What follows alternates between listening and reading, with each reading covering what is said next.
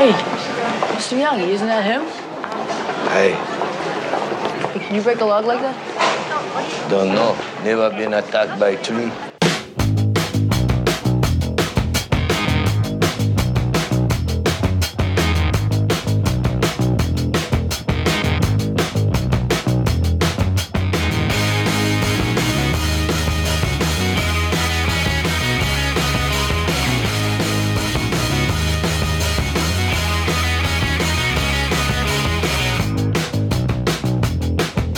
Film fans, welcome back to a brand new episode of Not a Bomb Podcast. It's the first episode of 2022. I am your host, Troy. I, I know I sound incredibly different, but for Christmas, I ended up getting a sinus infection. That was my Christmas present. Happy New Year! Yes. Um, Brad, how, how was your Christmas break, man? We, we've been off uh, for a couple weeks boy. now, right?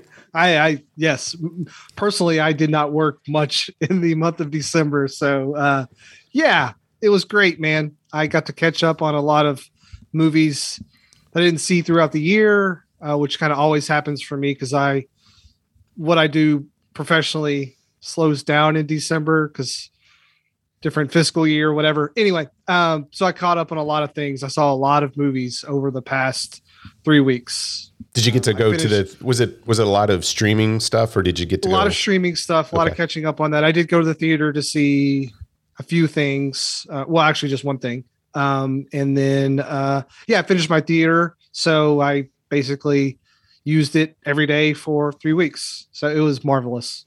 That's awesome. I, I can honestly say December for me really slowed down on movie watching. I, I mean, let's face it, we were lucky to get uh, the stuff out for the show that month.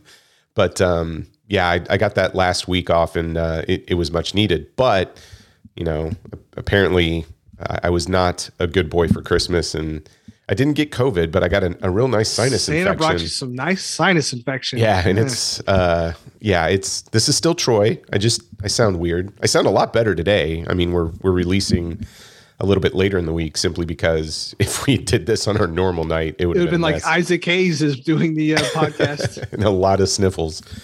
but I'm I'm on the I'm on the mend. Uh well let, let's talk about there's a couple of films that I know you and I saw because they were top of list for the month of December. I, I want to I want to get your opinion real quick. I think it's been long enough that we can talk about Spider-Man No Way Home. Yeah, I I went to the theater. Um, I took my son to see that in the theater. Um, happy to report he sat through a two and a half hour movie, which I feel good about.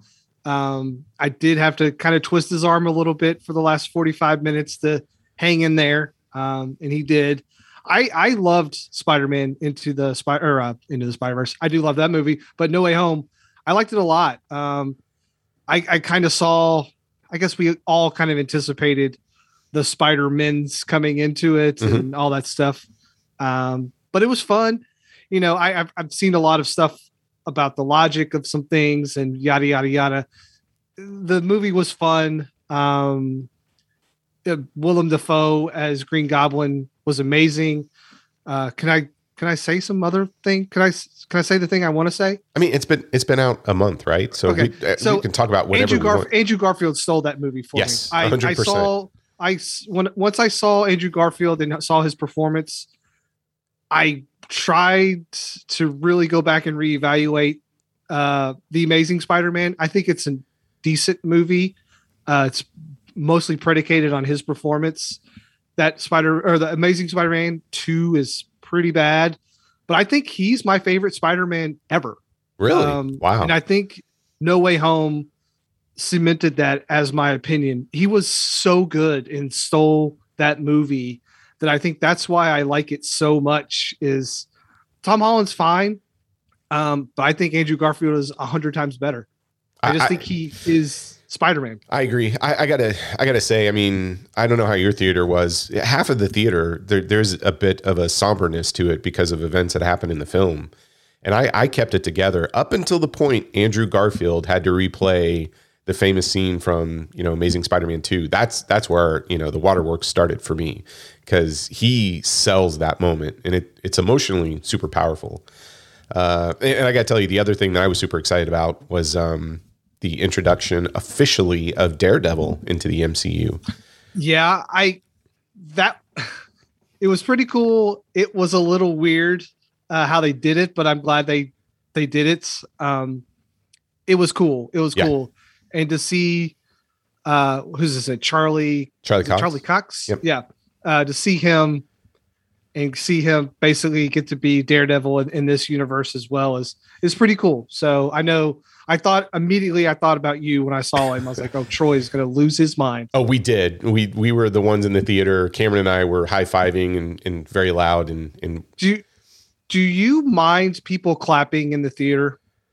uh, I don't. I, I, I don't either. Yeah. Like that's one of the reasons I go to a theater with people uh, for moments like that. Uh, when Tobey Maguire comes on to the screen, there was like a huge applause, and then there was another applause when Andrew Garfield came on, and that just like it's okay to get excited. We haven't had a whole lot to get excited about in Oh, yeah. two years. Uh, so if Andrew Garfield showing up as Spider-Man in a movie makes you feel good and it makes you want to clap, go right ahead. Like that's why I go to the theater to have that communal sort of reaction. Um, you know, same thing for comedy and horror, like those moments you share um, as like a group of people experiencing this moment at, at a time. I think it's pretty powerful. And, and if clapping makes you feel happy, then go right ahead. I, it doesn't bother me, but I know some people have been like, stop clapping in the middle of, uh, you know, movies. And I, I I'm not on that boat. I I'm not either. I, I'm with you 100. percent I mean, I there are films that I will choose to watch by myself in the privacy of my home, but especially for something like a Marvel film, some of the best moments. I mean, Avengers Endgame when you get those just iconic Steve Rogers Yeah. facing down everybody and everybody losing their Mjolnir mind. Yeah, like- it's just yeah. those are those are great moments, man. Yeah. Uh, the other before we talk about another film, since we're you know sticking with the Marvel stuff, did you finish the Hawkeye series on Disney Plus? I have not yet. I have Okay. not. You have to get on that. Of, yeah, I know. I know. I uh, I went more movie routes, um, and I finished. I finished Succession um, over Hawkeye because my brother and I are big Succession people, and I kind of waited for my break to to catch up on the last season. So I will. I will do that. Um, Yeah, don't sleep on that. I, I got to say, I won't. of, I won't. I've heard it's really good, Yeah, out of all Um, of those live action series, it's my favorite. But I'm and I I, I'm I rewatched Black Widow too. So I'm like really trying to get through Hawkeye. So So I let me ask you this: Is is Spider Man? So in the year 2021, because I mean, a lot of what we're talking about probably in January is is kind of looking back at the movies uh, and pop culture for last year. With with Spider Man coming out, I know you haven't seen Hawkeye. Uh, what's your favorite Marvel property or series that came out in 2021? And you know, throw the Disney shows in there too. I really liked WandaVision, man. It was so different. Um, it's hard to say. I really liked Black Widow a lot, more than most people.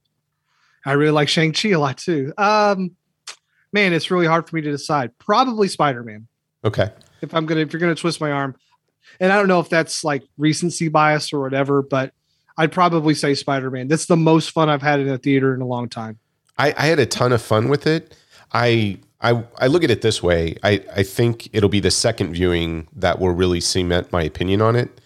Because the only question I have is once you get a, away from the twists and the surprises of that film, is it still a good film? I think it is, Yeah. but I need to see it again. Uh, but if I'm picking over my experiences and my favorite of the year, I'm going Shang-Chi.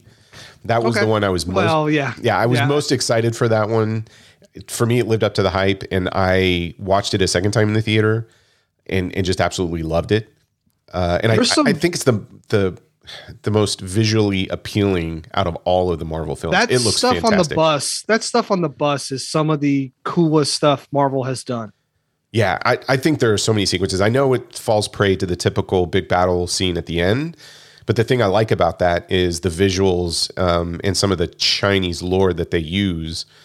It, it looks fantastic on screen. I mean, it, And there's a lot of references that if you're into that stuff, you pick up on, you know. Oh yeah, hundred percent. It it uh, yeah, that's okay. So let's talk about another film you and I talked to, uh, about in length after we both saw it, and that's another sequel, the the Matrix sequel. What Resurrections? Resurrections, yes. Oh boy. I hated uh the Matrix. Uh I I get where they were going. Like I get what they're trying to do. I get the self-referential stuff. I get the meta stuff. I get uh, kind of subverting expectations. Um, obviously, I'm going into a Matrix movie with expectations that it's going to look and feel like the original trilogy, and it it, it definitely was not. Um, and I have the ability to switch expectations and all that stuff mid movie. Look, we've seen movies. I've been watching movies for 35 years. I know how to change my expect expectations when it's not what I want. Um, I just did not, could not get into the groove with this movie as much as I think there are really good ideas in the movie and really good sort of themes going on. I just could not get on board with it. Um, and I, I'm wondering if it's going to take me a time or two to to see it again. If I, if it grows on me. Um, but I will say my initial reaction was I absolutely hated it. Um, I had people come over to my house to watch it, and if, if honestly, if I didn't have people over here with me, I might have walked out about an hour and a half into it and just turned it off. Um, wow. I, I know Keanu Reeves is 57, and I know kind of his whole deal in the movie is he doesn't want to fight. So not seeing him fight in the Matrix is uh, sort of his deal. And he's pushing away everything, which you know, again, it's all metaphorical. I get it. Um, so his push move that he does a million times in the movie definitely represents some stuff, but it's just it's disappointing to to have a Matrix movie and Neo is uh, kind of weak. Um, and I get it. Look, Neo was never the one because there was always two. It was always him and Trinity. That's what kind of made it work. Um, right. And I get all that stuff. I get the trans stuff. Like I get all the transformation stuff. Look, I love. I will defend the original trilogy to the day I die. Like I think the second film is much better than it gets credit for. The third one's a little messy, but I I and I think the first one is perfect. I think it's a perfect like sci-fi action film. I think it's a perfect film. Um, this is not. so uh, uh yeah, yeah, I think it, I think it's a mess. I, I don't know if I hated it. It's it's one of those films when people talk about it, and and I know our good friend Jose has watched it like a couple of times. He he really champions this thing. Anybody who will go through it and talk about the ideas and the concepts, I agree 100%. There's some really interesting things there. For me, it kind of comes down to a couple of things from a narrative perspective, it's just messy. Like I don't think it's a good narrative the way the story unfolds. Mm-hmm. It it just doesn't work for me. Um, and then the second thing is I don't think it looks good either. I don't think the choreography is executed very well. I know that um, you know you can definitely tell Yuen Woo-ping is is not doing the direction and the choreography on that. Yep. It it feels to be fair, I know development was a little bit weird on this. They like started it, then had to stop because of COVID, and right, like the that coffee shop stuff definitely has a different look because it was shot before, and then I'm sure they changed the story. Um, and I know Lana, you know, a lot of has gone into like whether or not she wanted to even do this film, and obviously they talk about that in the actual movie. Yeah. Um, and and some of those things I, I do enjoy. It's just I think it comes down to execution. So mm-hmm. from a story perspective, I, I find the story interesting. I like the premise. I just mm-hmm. don't like how it was executed, and uh, I, I just couldn't get behind it. I, I mean, quite honestly, the repetition of some of the stuff that occurs, the the pushing away and all the it it just gets boring. Mm. Which say what you will about the third Matrix movie, I don't think it's boring. It's I, not boring. I think it's like messy. And, yeah, it's not boring yeah, it's not boring. Yeah, there's too much stuff going on for it to be boring. Like, I, I think the first 15 minutes of the new Matrix movie is really interesting, and yeah. I like that premise. Um, then it's completely downhill for me there. So yeah, yeah, I like the setup, but it just doesn't really go anywhere for me. Same, same. I'm right there with you. Yeah. Was there anything? I mean, honestly, I, those were the the two movies I saw theatrically.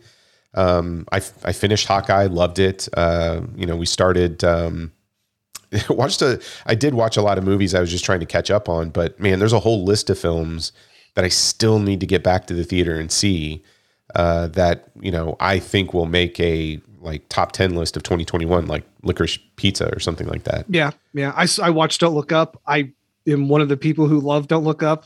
Um, it is not subtle. It is really heavy handed, and but I, I dug it a lot. It's very Adam McKay, Mhm. and if you're not into Adam McKay, like I we talked to Sammy, and he's like, I'm not an Adam McKay fan. I was like, then do not watch this movie because this is the most Adam McKay ass Adam McKay movie you can see. Um, I also saw that uh, Red Rocket with Simon Rex. Oh, yeah. How I was loved that movie? Okay. loved it. Um, Power of the Dog, I saw, or Power of Dog. Um, really loved that movie a lot too. I think you should see that movie. Okay. Um, I also saw uh, Card Counter with uh, Oh, um, uh, Oscar- Oscar, Isaacs. yeah. uh, great movie. Dang, you've been Um, busy.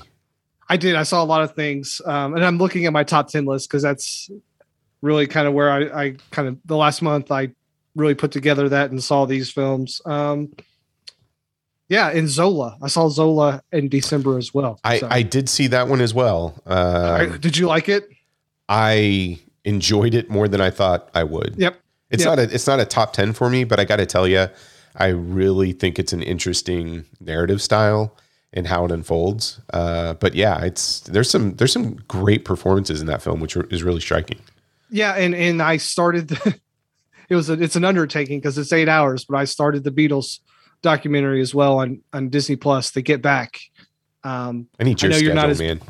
Huh? I need your schedule. I know, I know. Um, anyway, so those those are kind of my highlights. Um, Well, I, so I oh, and then I, oh one one last thing. Yeah. my my my my in laws were in, and they're all Hitchcock fans. For some reason, they had never seen Strangers on a Train. get So out we of watched here. Strangers on. I know, I know. They'd seen like rope and stuff, but not Strangers on a on a train. Holy So I was like, okay, we're watching that, and we watched it, and uh, we all, of course, we all loved it because it's again like a perfect movie. It's great. Um, yeah, I agree. That that's there's very probably some my favorite. a very Hitchcockian shots in that. Um, there's one where he's walking into the like the fair, and you're like, oh, that's such a Hitchcock Oh. shot right there. No, Uh, my, but it's my my favorite shot of that film is the tennis match where everybody is looking left to right except Yep. he's staring right at. I mean, at the guy. yeah, that was amazing. I love that, that performance is amazing. Is amazing. Yeah, I'm Because excited. immediately you see that guy, and you're like, "There's something wrong." He's with him. creepy. Yeah. Yep. I'm excited this week. The senator in Baltimore, as long as nothing gets shut down, uh, is going to be showing the third man. So I want to take the kids to see that. Get him, God. get him some Orson Welles time on the big screen. So I'm Yeah, super excited. yeah. Well, one of the things that we'll be doing this month is kind of revisiting a lot of films that came out in 2021. And you got to pick two films that uh, bombed in the US box office that we're going to talk about this month. And I got to pick two films. Before we talk about tonight's film, which was my pick, I wanted to ask our good friend Caesar. So he runs filmsmash.com. So you and I are big Asian film fans. I, I mean, something that comes out of Japan, Korea, China. I mean, it's on my radar and I'm always curious to see it. And I don't know about you, I got gift card money and stuff like that. Mine immediately went to buying imports from Hong Kong. So I've, I've got stuff coming. But I asked Caesar, I said, okay, so what are the films in 2021 that should be on our radar or our listeners' radar? And like, what, what were the best films that he saw uh, and that he reviewed for filmsmash.com? So he gave me a list, and I just want to run this through you and see if you'd seen any of these. Okay. So the first one is a part one and two, but it's um and what's terrible about this, I'm I'm probably gonna mispronounce these, and it's even gonna sound worse because I got this nasal thing going on. but um the first one is called Rurouni Kenshin, the final chapter, part one and two. So I guess Rurouni Kenshin is a manga. There's a TV show. There's been tons of movies about this. I, I think I own the three part movie series that they did. I haven't watched it yet. But basically, the premise is a wandering swordsman who protects the people of Japan with a vow never to take a life. So he's, he's kind of like a Japanese Batman. And uh, this series, specifically part one and two, which I guess is this final chapter, it's on Netflix. Have you watched anything from this? I know you're the big manga person. Yes, I absolutely I, I agree with this one 100. percent So did you see these two films that are on Netflix? I did. I did. Yes, They're Yeah. really good. they're really good. Very good. I I I'm 100 percent down with that, and you would you would dig it. So You do would dig it. The it- sword play is amazing. if I have not seen anything of this franchise before, can I jump in or do I do I need to do some homework? I think you might need to do some homework. I think you'll appreciate it more. To be honest with you, Okay. um, but the yeah. spot on. It's good. it's good. Yeah, I like it. I like it. Okay. I it's hard for me because you're the guy, right? Like this episode makes me so nervous because it's like I'm going up against Michael Jordan and I have to try to guard Michael Jordan for 42 minutes. Uh yeah, yeah, I think you'll really dig it. Okay. Well, Caesar loves it. He, he says it's one of the best of last year. Okay, oth- well, I'm glad Caesar and I are on the same page then. yeah. The other one he talked about, I I'd never heard of this before, but it's called The Fable 2. So it is a sequel to a film called The Fable. Both of the movies are on Netflix. It's a Japanese action comedy. Now, the first film came out in 2019. The second one came out in 2021. You can go watch them now. I sent you the trailer for Fable 2. It looks insane. But I think the premise is it's an assassin or hitman who kind of goes into a domestic lifestyle, vows he's not going to kill anybody, but Yeah, because I think the first one is called like the fable, the man who doesn't kill, or something like that, right? Yeah. I think it's I think that's the subtitle. Yeah, and Or the killer, the killer who doesn't kill. the killer who doesn't kill and and the whole premise is he's you know he's he's kind of walked away from being an assassin but yet he gets drawn back in to protect you know somebody but i watched this trailer I, out of the list that caesar gave this these two films probably are going to be the first i go watch because those trailers look fantastic have, have yeah, you, you, even heard you about sent these them to me. You sent them to me, and I was immediately like, "Oh, I'm moving those up on my list." Yeah, they look insane. So that's another one to watch out for. Now the next one's um it's a the movie is called It's a Summer Film. I was trying to track this down. I, I'm sure there's got to be a copy or something out there. I, I didn't readily f- see it on Netflix or Amazon Prime, but it's a Japanese comedy that came out last year. Uh, you can find the write up on filmsmash.com. Caesar raves about this one but it looks like a coming of age story, but it, it's like a bunch of teenagers getting together to make a They samurai make a film. samurai film, right? Okay, yeah, yeah, okay. Yeah, it, I've it- heard about it, but I've never, I have not seen it. I watched the trailer. It, it's got me hooked. I'm immediately interested, but that's another one you recommended. Uh, this one, I just saw the trailer actually on the Blu-ray for the film we're talking about tonight. It's Escape from Mogadishu. Yes, Did you see that trailer? I saw the trailer because it's in front of the movie we're we're doing. Yeah, holy cow that so it's a south korean film it's really takes place in 1991 and it's about these um, families who are trying to escape from war-torn somalia that looks fantastic and it looks like it's getting a us release here in the next couple of months yep, yep. Maybe we'll do it this time next year. maybe uh, another one he recommended uh, apparently it's a short that he reviewed it's called go seppuku yourselves it's a it's a short film. It follows a man tasked with assisting in the ritual suicide of a samurai. So I, I'm sure that'll pop up on YouTube or something else. But it's another one to keep your eyes out for because he raved about this one. And the last one, the last one. So this is the type of recommendation when I talk with Caesar, he will throw a title like this out, and I'll be like, I I have no idea what to expect. And then when he explains it to me, I immediately want to watch this thing. So the, the other one he recommended was a Japanese film. It's an action comedy called Office Royale.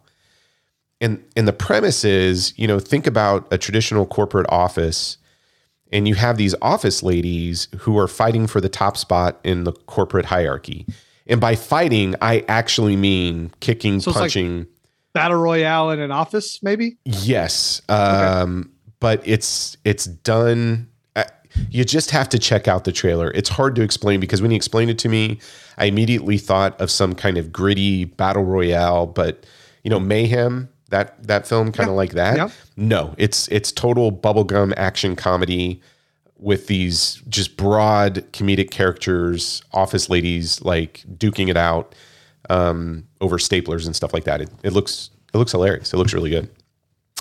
The last one he recommended is the film we're talking about tonight. It is none other than Raging Fire from 2021, directed by Benny Chan, starring probably out of all the actors that have been on the show more than any other episode. I, I, do you think Donnie Yen's been on? We've, we've done more Donnie Yen films than Well, I anybody mean, else. yeah, we had four Yeah. in one month, and then this is five. Yeah. So Yeah, This this made Caesar's um, top pick, uh, not the top pick, but of the picks of all the movies that he watched in 2021. This is one of his favorites, and there's a great review on film, filmsmash.com of it. And this is the first movie we're talking about this month because this is my pick. So, had you seen this before? I had not. Okay. I had not. Um, have we said the title yet? I mean, I know it's in the. it's Raging Fire. Yeah. It's Raging Fire. yes. Raging Fire. Yeah. Um, I had not. Uh, of course, when this was coming out, you and I basically said, "Hey, guess what? In January, we always do films that come out the year before that we want to talk about. Uh, this one is not bombing, but we're going to do it." And so, if you look up, I believe it's the Donnie Yen clause of our podcast. Yes. uh, it's that anytime we want to talk about a Donnie Yen film, we will because we can always say, "Well, domestically." It bombed, so oh, it bombed why huge domestically. That's why we're doing it. Yep. Yeah, we'll we'll get to the numbers, but this one played in the Baltimore area. I saw it opening weekend. The entire family went. I think we dragged Randy with us too. So this was an event for us. I don't think you dragged Randy. I think he went. I think he went, yeah. Um, and I got to tell you, it for I, I mean, I'll show my cards early for experiences at the theater in 2021. This is one of my favorites. I was super excited that the timing of the Blu-ray release um, kind of coincided with us to be able to talk about it in January. But yeah, I mean, we're we're we're using the Donnie Yen clause. Um, this was released by Well Go in the U.S. and it bombed. I guess we could say that in the U.S. But um, you want to you want to start with the numbers and how this thing kind of performed overall. Yeah, so I don't have budget numbers. Um, it it didn't cost a ton of money, but it, there's, I mean, it was it was expensive, but not like Marvel level expensive. Um, domestically, it made 385k. That's thousands and hundreds. Didn't even crack a million here. Yeah, opening weekend it made a hundred thousand dollars, which half of that was probably the Sour family.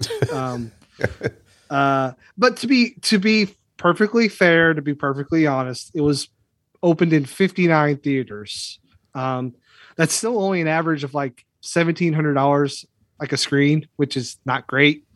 Um, which is sad. It's really sad. Um, it plays for a few weeks and then it's out.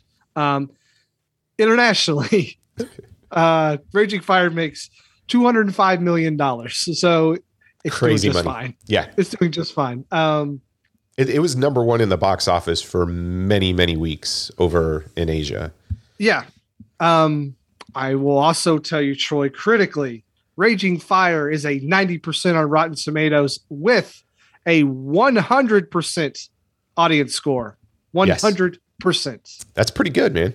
The audience got it right. Um, This is what's crazy to me. So I, I have to ask you a question, just kind of talking theoretically here.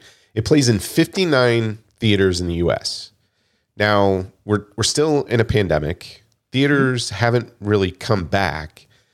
But at the time it was released over the summer, I still think theaters were looking for content to put in there. Because yeah, so yeah, so just listen. Well, again, it's hard when I look at the things that came out in August of 2021 because there's so much.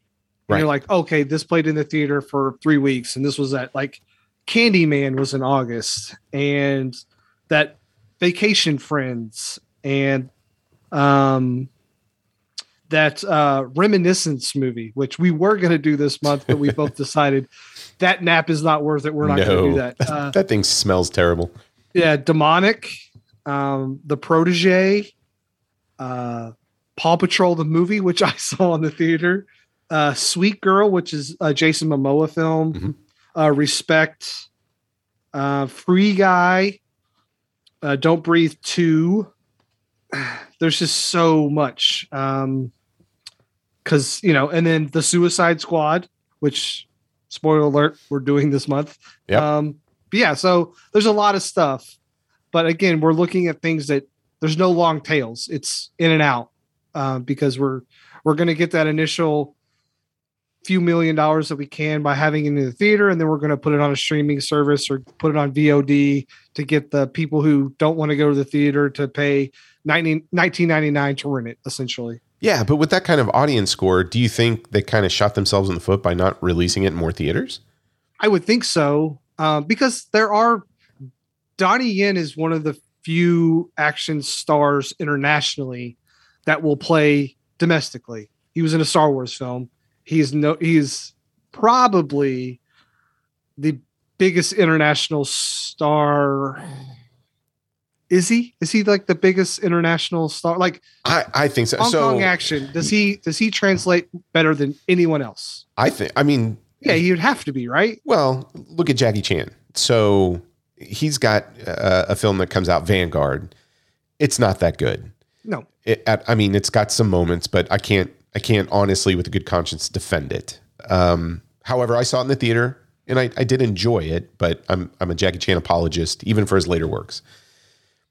But I can't look at the stuff that Jackie or any other international, not just Hong Kong, but outside of um, maybe Mads Mikkelsen, Mm, I, yeah. I think there's him and there's Donnie Yen. That if you look at the quality of films they're doing in their home country, plus that they're doing internationally, they're a plus, man. I mean, Donnie has some stinkers. The the Iceman movies that he did probably in the last ten years aren't aren't that great. Not great, yeah. Yeah, but I mean, everything else that he's done, I, I think is fantastic. And like you said, I mean, he's in some huge properties over here. And you know, say what you will about the the Triple X movie he did with Vin Diesel, he's one of the bright spots of that thing, and it was still pretty Mhm. fun. Yeah, yeah. Um, I think people walked away from that Rogue One saying, "Holy shit, Donnie Yen is amazing." Dude, he, Um, he stole that film, in my opinion. Yeah, yeah. Um, it, it was probably a mistake. It, it, it wasn't ever going to make a hundred million dollars, but it probably could have made somewhere between ten and twenty million dollars if Oh, they would have yeah. let it kind of breathe and um because there is an audience for Donnie Yen films. We're, we are not we're not unique in our love of Donnie. So I, I do. I, I and I'm sure there's cost associated with distribution, et cetera. But I really do think he is. I don't know the type of product or um, everybody underestimates. I, I really wish Well Go, if they picked up the distribution rights to this, put a little bit more faith in it.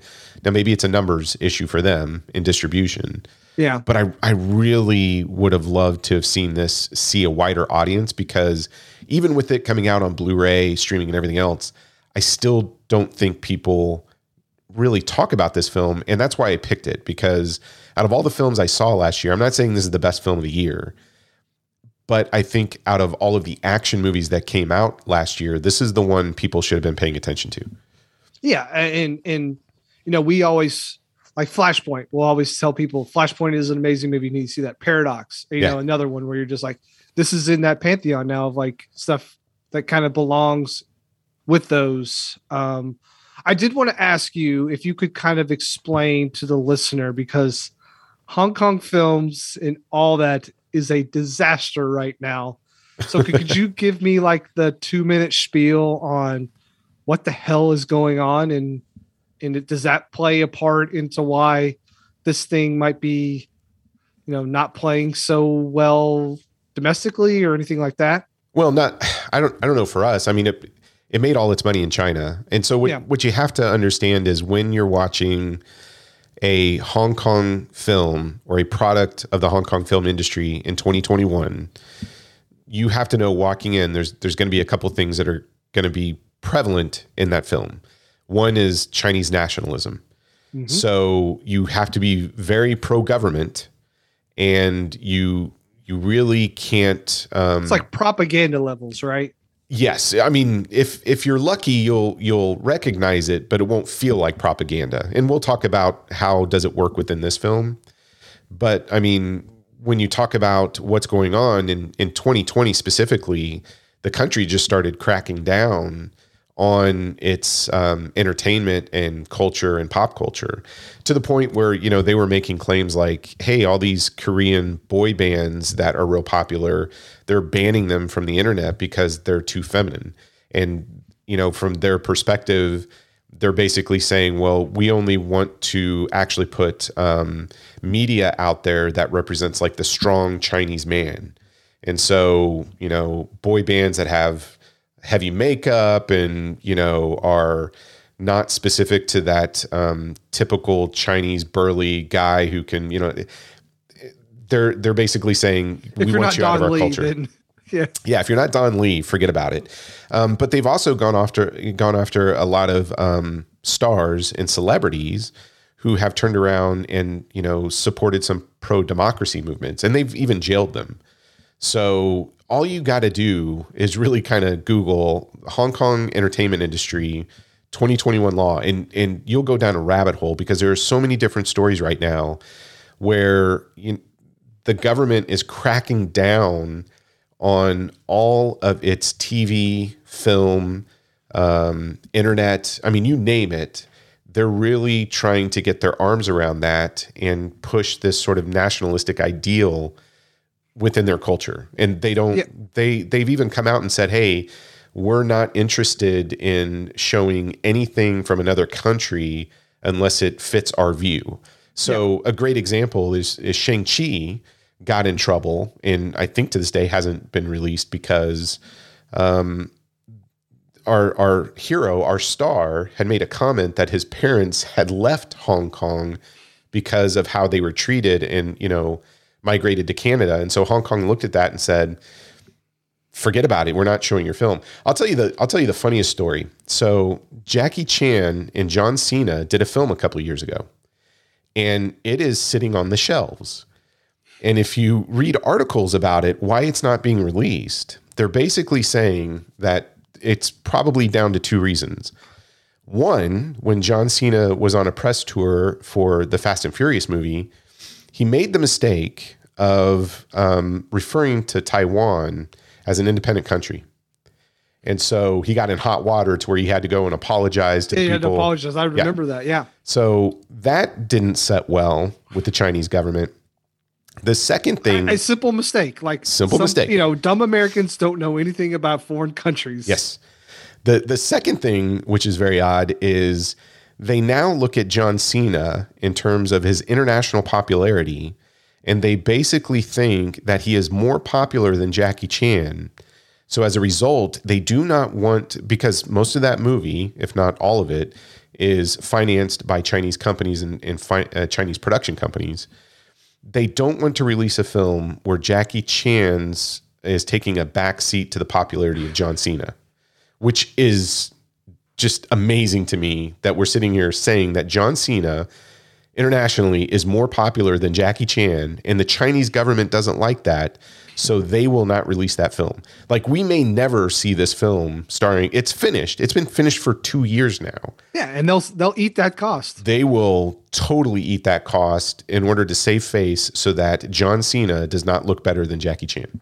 Yeah. So when we talk about communist countries and the United States turning into a communist country, let's let's pump the brakes. Okay, let's pump the brakes. The government Yeah. is not stopping the release of films because some actor is going to look better than Vin Diesel or something crazy like that. So relax. Yeah, I, I mean, there's going to be a ton of films from the 80s and 90s, you know, especially the category three stuff.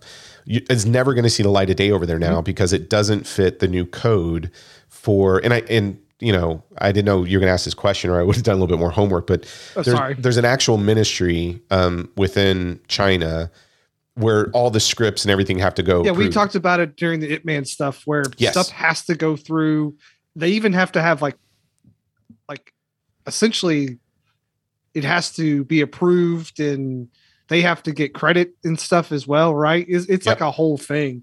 Um, yeah, it's in, it's. I don't want to say it's insane. It's just very, very controlled.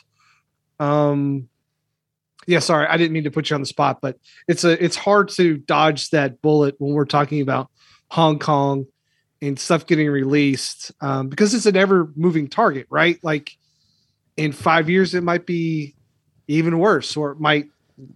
It's it's I pretty bad today. I mean, and I can't remember the actress and singer's name who was just jailed um, because she had done some demonstrations for pro democracy. So the government kind of swept in and seized all her assets, and and said, "Okay, you're you're going to jail." I mean, Chow Yun Fat has publicly said, and this guy is worth you know five hundred plus million dollars. I mean, he is a mega rich superstar that lives in Hong Kong, and he's pretty much said, "Hey, I'm just donating everything to charity."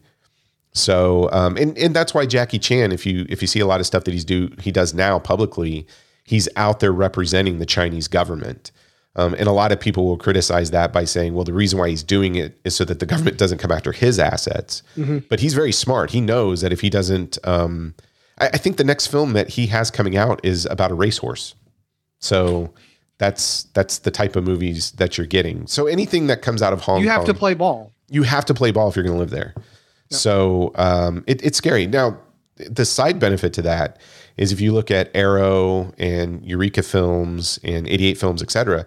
there's a lot of studios that are now releasing Shaw Brother films, um, a lot of stuff from the 80s and 90s. I think um, Skinny Tiger, Fatty Dragons coming out in February with, with Sammo Hung from Eureka. We're mm-hmm. starting to see all these films start to pop up with other distributors outside of Hong Kong. And I think that's because it, since it can't be released in Hong Kong because for whatever reason it doesn't meet the bill, I think they're looking at that and saying, well, we can still make money by giving it to the foreign audiences. Yeah, yeah. You just got to separate yourself like one degree. Like we're not releasing it, but someone is paying us for Yeah. the distribution rights, so they can release it, and then we can get you know x amount of dollars on the back end. Yeah, Yeah, I, and I wish Caesar were here. Um, he would probably do much better justice of being able to describe because he he monitors um, everything that comes out of Japan, Asia, Korea. I mean, that's that's why filmsmash.com is like one of the websites I always look at for reviews because he gets invited to a lot of festivals that he attends online, et cetera, and does the reviews for him. And most of the time, if he's talking about a film, we'll end up seeing it or hearing about it like a year or two later. Uh, and, and in some fashion, it gets picked up for distribution either through like Netflix streaming, etc yeah. It's funny, like you know, something like Train to Busan was such a big hit, but there's a chance that we never hear of that film because Netflix doesn't pick it up. You know, Yeah. it's, and it's just because. Um, obviously, the quality of that film is really high, but there's probably 50 more Train to Busan that we'll never see um, on Netflix just because you know they're just too many. Yeah, I mean, Netflix is out the the there. draw. They're they're really spending a lot of money um, in Korea and bringing Yeah. a lot of that product over, which is fantastic. There's some fantastic. There's an audience. There's an audience for it, man. There is. There's people Um, who are willing to read subtitles. yeah, but you know, we'll we'll talk about Raging Fire specifically in terms of you know how does it do on the prop the propaganda part, part of it? Because you can't release a, a film in that industry right now without having that within your film because the government is looking at your screenplay and they're basically saying do we agree with this? Do we agree with the messaging? And um, you know we'll talk about that because I, Yeah. I, I think in this film it, it's definitely there. It's subtle um, but yeah i mean that, that's just how you how you make movies in hong kong right now is you they they have to have some chinese nationalism in it and if you start going down a path that the government doesn't like your film's not getting made Now, when I started this movie, um, a company name that uh, I recognized was Tencent. Are you are you familiar with Tencent? um So- uh, go ahead So essentially, Tencent owns literally everything. yes They're so if you play video games or anything, they own a, some piece of it. Um, it's crazy. yeah So I, I, I thought that that was um, pretty interesting to see their name at the beginning of this, and you're like, oh yeah, of course, of course they would have their own production and all that stuff. Well, but here's what's interesting. So what what I find funny now about um, current Hong Kong films, I just watched a, a series Cold War one and two, which which is pretty good. But again, it, it was made in the last five to ten years, so it's it's it's still got that nationalism within it. But with all of these Hong Kong movie productions, you will spend the first five minutes watching the logos for all of the production companies that put up money for the film. so Tencent, is, Tencent Pictures, I mean, there's they got deep pockets.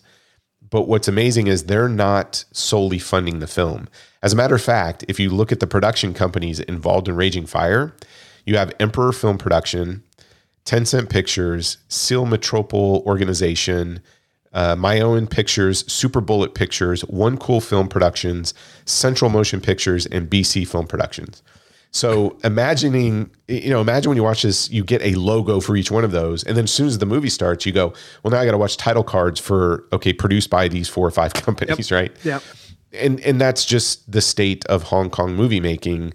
They're kind of spreading the risk, even though it's, you know, there's a reason why Hollywood. Um, you say what you will about Hollywood, but they're trying to still crack the code and get their movie shown in China because it will bring probably more box office than they'll ever make in the U.S. if it's a hit.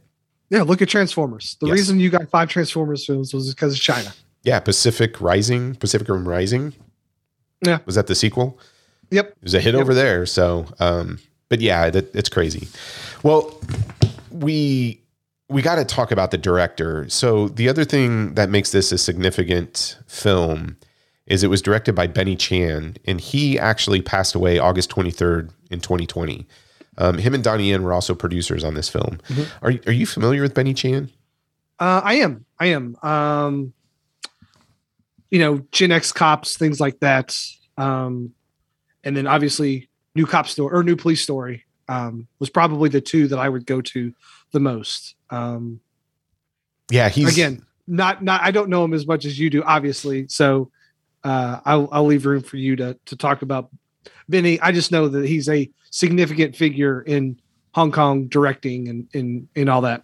Yeah, I, I don't want to say he um, he's not like the Michael Bay of Hong Kong or anything, but when you think about action directors, Benny Chan is one of the more recent ones from probably the '90s on that has a lot of notoriety. So, A Moment of Romance with Andy Lau in 1990 is definitely one to check out. I think there's a sequel to that film as well. Uh, I discovered Benny Chan in the film Big Bullet uh, from 1996 with Ching Wan Lau that film you need to seek out. It's really good. It's a fantastic sort of cop procedural drama. Okay. It's a lot of fun. A lot of people know Benny Chan from the Jackie Chan film. So he's done a bunch of Jackie Chan films. He did Who Am I in 1998. He co-directed that with Jackie. He also did New Police Story, which you talked about. Mm-hmm. Robin B. Hood. He did that one in 2006. And one of the newer Jackie Chan films, believe it or not, in 2011, Shaolin, is is really good, and I think it's really good because of Benny Chan Benny Chan's direction. Um, some other films that you need to check out: Heroic Duo from 2003 is fantastic. You mentioned uh, Gen X Cops and Gen Y Cops. That's 1999 2000. If if you want to see how much Paul Rudd has not aged in 20 years, go check out Gen Y Cops. He's in a Hong Kong film. He's got some action in there, and he's pretty good in it. But dude looks the same today as he did back in 2000. It's crazy. Um, Call of Heroes in 2016. Did you check that one out? I know Well Go USA not- released that one. I have not seen that. No. Definitely see that one. It's a lot of fun. He did a film in 2007. I know I'm Is all that- over the is that place. the same. The same. do the the action direction on that one. Call of Heroes, yeah. yeah. Okay. Yep. Um, another one to check out because we're going to be talking about Nicholas Tse um, tonight, but he was in a film that Benny Chan did with Jackie Chan's son, Jaycee Chan, and it was from 2007 called Invisible Target. That one is a really fun film. There's a restaurant uh, fight sequence in there that is a blast. Uh, so you need to to watch that one. Before Raging Fire, he did sort of a I don't know a comedy called Meow in 2017. I haven't seen that one, but I'm guessing that's about a cat. I think it's about a big. It looks like a Roger Rabbit, but instead of a rabbit, it's a cat. Um, And then Raging Fire in 2021, which was his last film. Yep. So he he died of cancer during production of this film, right? Um, yeah, so he was not able to participate in any of the post production, but as soon as film wrapped, he unfortunately passed away, and that was uh, that was a huge loss, I think, to the film industry um, as a whole, because he he is a great director. If you go back and and look at his filmography, everything he's done, you know, say what you will in terms of quality. I know some people don't like Robin B. Hood or or Heroic Duo, but I, think the minute you see Benny Chan on the title card, I, I don't know, I get excited. I really like him as a director. He's no Johnnie To, but I mean, he's still really Of course. Uh, his lane is kind of the police procedural stuff, right? Like that Yes. would is kind of his main lane. Okay. yeah. No, he, and I, I think he's one that even if you look at the Jackie Chan stuff, like New Police Story, um, you can definitely go. He he does a lot of police action films, but um, I don't know. Call of Heroes, Shaolin is fantastic. Robin B. Hood's a lot of fun. Who Am I's fun. Um, But I, I really, I would love everybody to go back and check out Big Bullet. It's it's an earlier Benny Chan Okay. film. You'll definitely love it. Yeah, I know that I, I was reading that you know he was wasn't feeling well when like production started, and literally had you know it went quick for him. So Yeah. it was unfortunate. Fifty eight years old, which That's you know, he accomplished a lot, Yeah. but too young. I agree. Uh, the other person I want to kind of call out for behind the scenes is cinematographer Yun Man Fong. So, have you seen Enter the Fat Dragon yet from 2020? Donnie Yen's I have you. Yes, you sent it to me for my birthday last year, I believe. Oh, I think Um, I think your birthday's coming up tomorrow, isn't it? today. Oh, it's right now. today. Oh, I Yes. thought it was tomorrow. Well, happy birthday, man! Thank you, bud. Uh, Uh, your present's late. Yeah, it's all right. It's uh, yeah, it's an amazing movie. It's, it's yeah, it's a movie. It's a it's a movie. You, it's so much fun, man. You, you kind of have to see. yes, I to be perfectly honest with you, when you told me to watch it, I was like, Troy, you're full of shit. Like this thing, no way. And then I watch it, and I'm like, okay, you Troy, you got me. You Yeah. got me on this one. It's fan- so there's two other films that he did for Dante Lam. So that's another director. I don't know if you watch out for, but there was a film in 2018 called Operation Red Sea, which is fantastic. It, it's a great action sort of military film. And another one that was a big surprise when it came out in 2016, directed by Dante Lam and uh, cinematographer was um, Yun Man Fong, is Operation Mekong. And that one you can find pretty cheap on Blu-ray. It's probably streaming as well, but you got you got to check out those two. And you know, again, Dante Lam's another director. Go and, and find all his films; they're really good. Okay. I think we talked about this in Ip Man, but I, I just as a refresher, one of the one of the things I find so fascinating about Hong Kong films is behind the scenes, the director is responsible for filming a majority of the film. But when it comes down to the action scenes in Hong Mostly Kong, mostly like the talk, the talking, and all this stuff that's not the fighting. right. Well and and even you know the stunt work not even just the fighting it's all done separately. And so even with uh, asian film awards there's a specific category for action director not just director because they kind of have equal weight when it comes down to that process of the film. So there are three people that you'll usually see that are, are super important. In my opinion for for this type of movie they're just as important as the director You've got the stunt coordinator. Okay. Now, the stunt coordinator, they arrange the casting and the performance of the stunts, and they're also responsible for sort of the safety conditions. So that's what the stunt coordinator does. You have the action director. So they set up the shots and coordinate the filming for those specific sequences. So it's not the director. Okay. And then you have the action choreographer, and that person is responsible for the action choreography of the scene and stages the fight sequences. So when you get into a Donnie Yen film, you'll have somebody like Benny Chan who does the direction for all of the dramatic sequences. But when it comes down to the action sequences, now these three roles are taking over. And you're going to hear some names that we've talked about in the past, right? So the stunt coordinator, again, this is the guy who gets the casting and performance of the stunts, responsible for safety. Kenji uh, Tanigaki. Now he had a couple of films came out um, this year. He had Snake Eyes. He did that one in 2021. He's stunt coordinator for that. He was the stunt coordinator on Enter the Fat Dragon. Um, he's worked with Jackie Chan on just about all of his more recent films. So he did a film in 2018 with Donnie Yen called Big Brother. It's basically Jackie Chan, or uh, excuse me, Donnie Yen is a school teacher and kicks like kids in the face. It's really cool. Um, and of course, If, on, if only. yeah, if only. Uh, my wife loves that film. Um, and then, of course, we talked about it. He was the action choreographer on 2007's Flashpoint, which Oh yes. is, I think, Donnie Yen's pinnacle film. It's so good. Yes. Especially if you want him in a white t-shirt and Oh, like bejeweled jeans. Those Yeah. jeans he wears in that film. Boy, awesome. good thing he kicks ass in that movie because those jeans, man. He's he's at man. Him and Flashpoint. That's another boxer dropper moment, man. Donnie Yen's uh, Yeah, he's dreamy. Um, action director. So this is the guy that you know sets up the shots and does the filming for for this film. It's Donnie Yen, who's also the producer.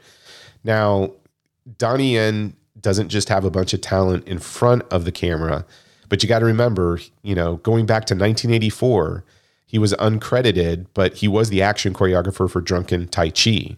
And then in 1990, um, he got his first credit as action choreographer for Tiger Cage 2, which is Tiger Cage series, absolutely fantastic. Folks, if you're taking notes, that's another one to write down.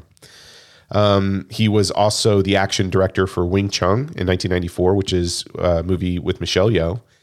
And another Donnie Yen film, I think we talked about this when we talk about Donnie Yen, is 1997's Legend of the Wolf.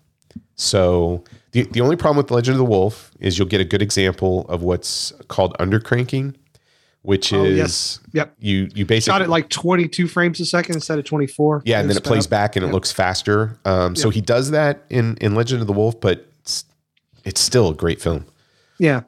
So people consider that cheating in a Yeah, way. yeah, but I mean, It he, is what it is. he doesn't need it. Uh, You got to understand in the in the you know '90s, undercranking was in everything. So Yep. the action choreographer. So this is the person that's sort of staging the fight sequences. We get Kang Yu.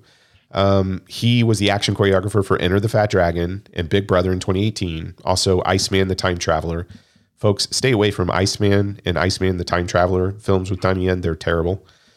Uh, he did Chasing the Dragon, which if you want to see Donnie Yen in a more dramatic role as a gangster, watch that one. Kung Fu Jungle and Special ID, which are another couple of great Donnie Yen films. And then um, what about that movie? Dra- Did he do Dragon? yes, How's Dragon? Is Dragon really good? yes, it's very good. Okay. I, th- I think we talked about that. It's um, I think we did. yeah, yeah, definitely check that out. I mean, I, honestly, you can't go wrong when you see Outside these of the names. Iceman movies. outside of the Iceman movies, and and even the first Iceman's not bad. It's if, if you want to see that story told, go back and watch the Yuen Biao one from like the eighties. The Iceman Cometh. It's much better. But um, nah, I, I if you see these names pop up on any of the title cards or in the credits, sit down and watch the thing. I mean, there's some real talent behind the screen, and you're guaranteed to see some awesome face kicking, man. um, and then real quick, quick the screenplay: Benny Chan, Ryan Ling, and Tony Young Ling. Um, you know, there's not. This is uh in front of the camera. You get Donnie Yen and Nicholas Tse. So we we talked Donnie Yen ad nauseum. Um, you fan of Nicholas Tse? yeah, like I said, you know, new police story, Gen X cops. That's kind of my introduction to him um, as an actor. Um, this is his best role by Didn't- far. Didn't we in the movie matchup like years ago? We talk about a film called Bodyguards and Assassins. Yes, yes, we did. Yes, so he's in that too um, with Donnie Yen.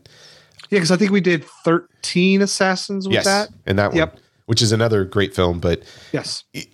go back and visit all of Nicholas's uh, filmography. You can't go wrong. I mean, he's in Gen X Cops, so he worked with Benny Chan before. Um, New Police Story we talked about. If you want to see another Nicholas and Donnie film, I don't know if you've seen this one from 2006, Dragon Tiger Gate. It's based on a manga. Oh, I haven't, but now I want to. Go watch that one. Um, there is it- it's it's a fun film, but there is a fantastic overhead shot sequence. The Wilson. Yip, right? Yes. It's it's really good. That one's easy to find, but you've got to check that one out. Okay. Um, some other ones. Um, he was in Shaolin 2011, another Benny Chan film. Check out The Stool Pigeon in 2010, which is another sort of cop procedural. It's really good. Beast Stalker from 2008. He's fantastic in that. And then if you want some, you know, fantasy martial arts, you can't go wrong with A Man Called Hero um, with Ekin Cheng in 1999 and The Storm Warriors in 2009. Doesn't Nicholas also do music? Isn't he a musician as well? Yes. So you'll Okay. you'll see that uh, as a common trait with a lot of these Hong Kong stars. They're multi-talented. Yeah, and Jackie has even tried that, right?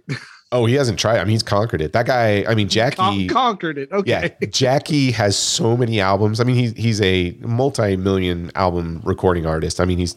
But even Donnie Yen, um, I think it's on this film. Him and Nicholas sing a song in Raging Fire, one of the theme songs. Oh, okay. Yeah. Okay. I don't think Donnie Yen has any albums out there. Nicholas does, but Yeah, Was Jack, it in one of the Ip Man films that doesn't Donnie sing in one of the Ip Yeah. Man films? I think so. Okay. Yeah. Yep. That's not uncommon. I mean, you like Yeah. I said, they're they're they're pretty talented across the board. Um, I don't know. I if if we're talking about the only the only other names, I mean, we've got Lan Quinn, which is um Donnie's wife in the film. She doesn't she doesn't get a lot to do outside of just be the wife, right? Yep. Pregnant pregnant wife. pregnant wife. Um, and the only two that might surprise you that are in the film is Simon Yam. He has a brief appearance. He's sort of shows up in the internal affairs trial. Uh, Simon Yam has 247 acting credits, which is yeah, know. ridiculous. Uh, do you have a Do you have a favorite Simon Yam film? I know we've talked about him before. Uh is it Naked Killer? Oh That's yeah, one yeah, of yeah. them, right? That's good. Um God, it's hard. Tiger Cage, he's in Tiger Cage, right? yeah, I, I always gravitate to two: Bullet in the Head, John Woo's Bullet in the Head Oh yes, 1990. yep, yep. And uh, Full Contact with Chow Yun Fat, 1992. Simon Yam's the villain in there. One of the best on-screen. Cradle of Life, ever. isn't he in the Lara Croft Cradle yeah, of Life? he's in the second one Yep. briefly. Yep. Um, and then you get uh, Ken Lo. So Ken Lo is in the film. He's the mobster who is trying to work with them about robbing the bank, and then Nicholas's crew kind of double crosses him.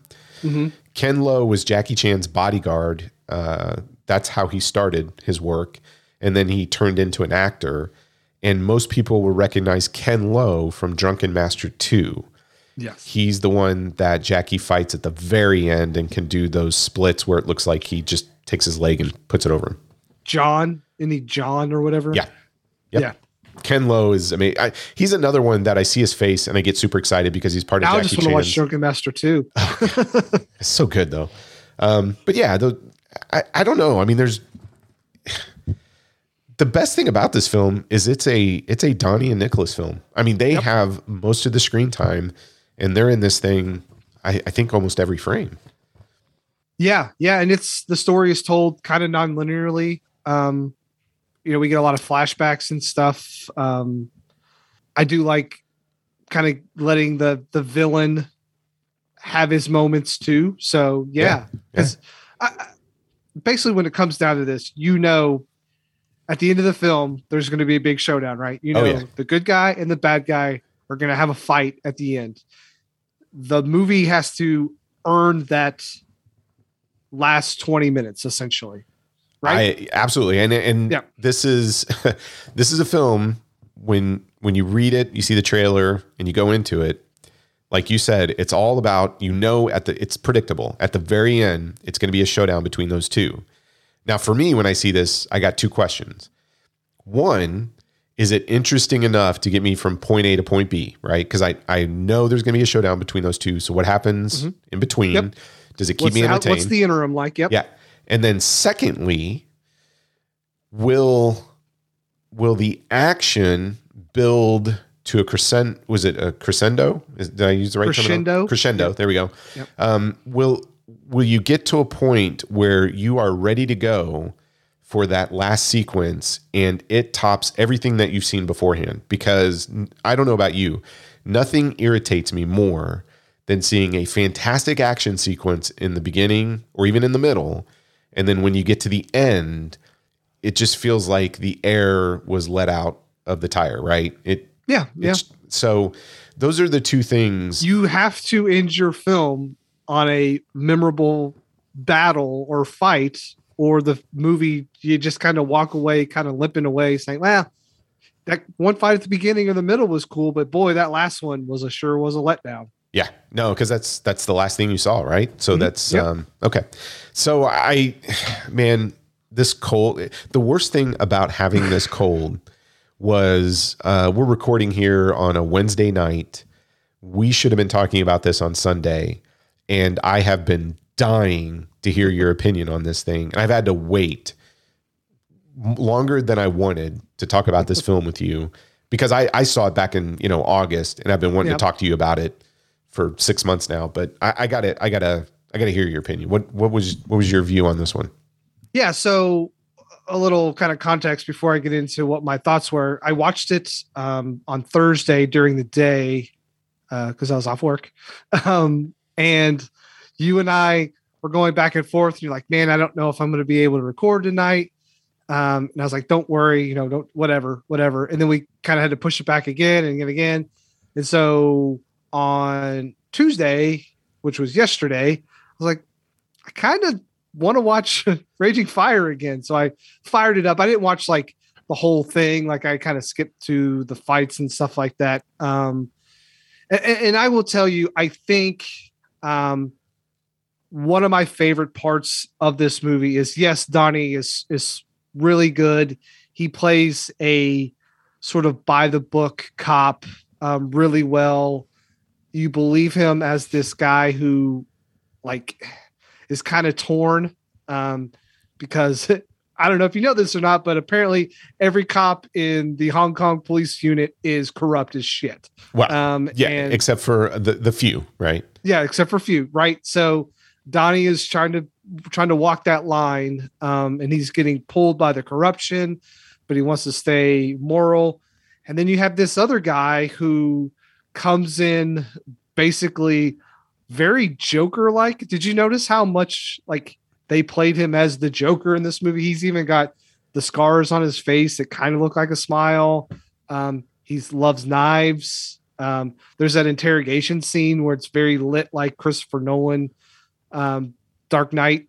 Um, and that villain basically makes this movie from a great movie to like this is one of the coolest movies I've ever seen. Like it, it action films because it you that push and pull of these guys going back and forth and them having a relationship, and you know that Donnie's character like cares for this guy and is kind of eaten um his conscience is still kind of hurt by what he did.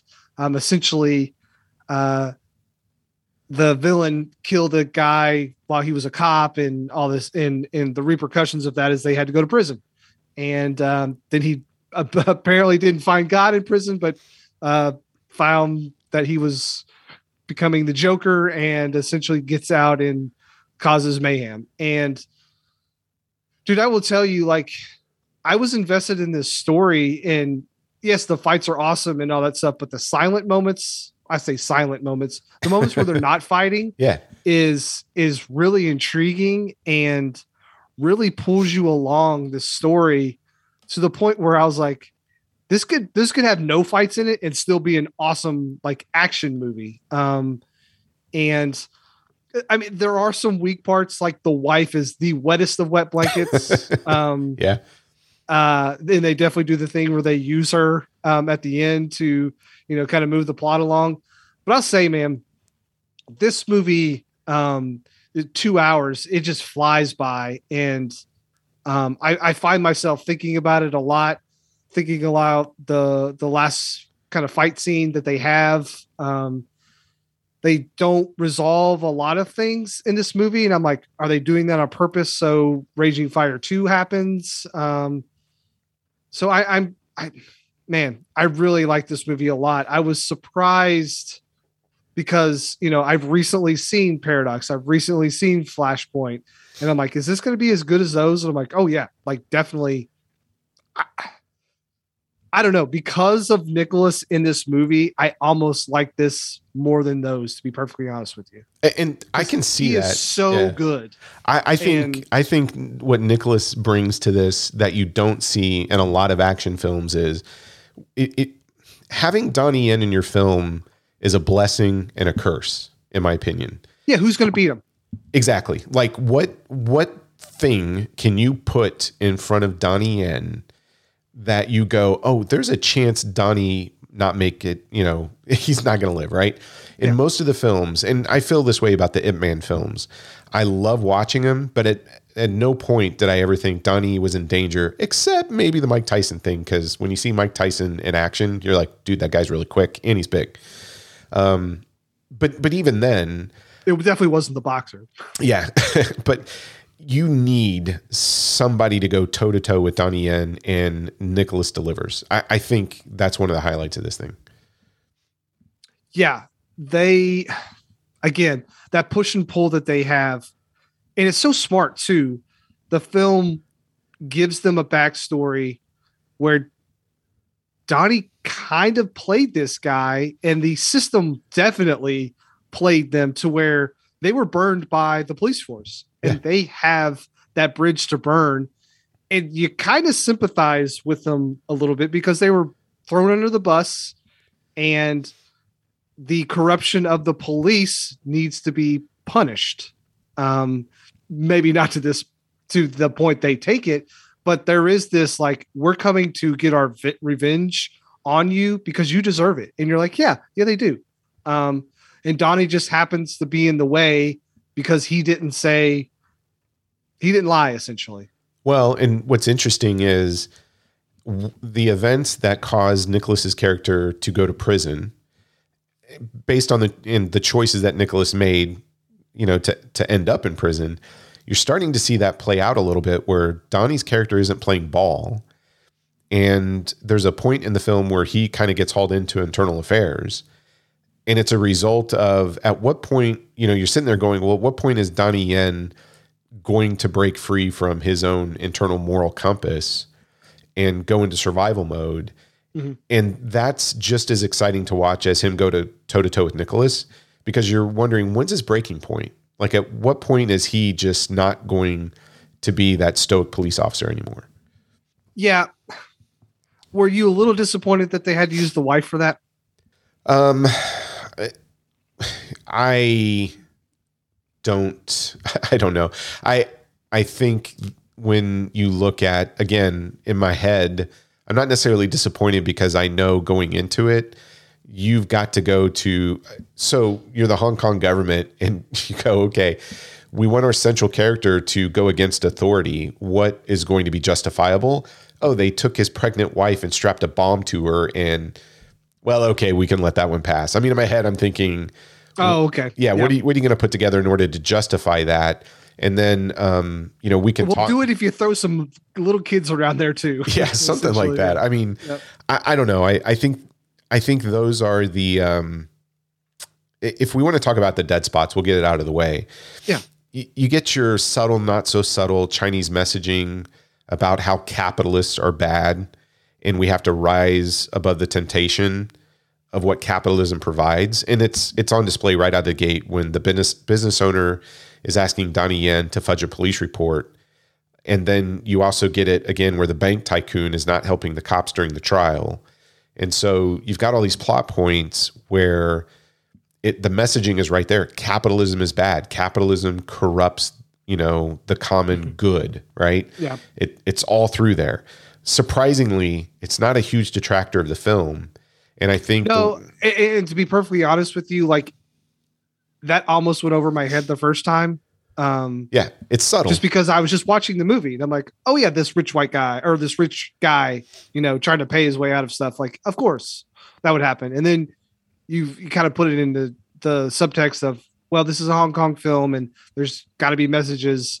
Um, maybe they're not as subtle as you think. And yeah, that's what that is. But the first time I, I kind of missed that um, the first time for sure. Yeah, and, but un- unfortunately, it's there. But fortunately, it works in service of the story because this is really about at what point is Donnie Yen going to really break free from what I guess is good or moral and everything else, and just let the emotion get the best of him.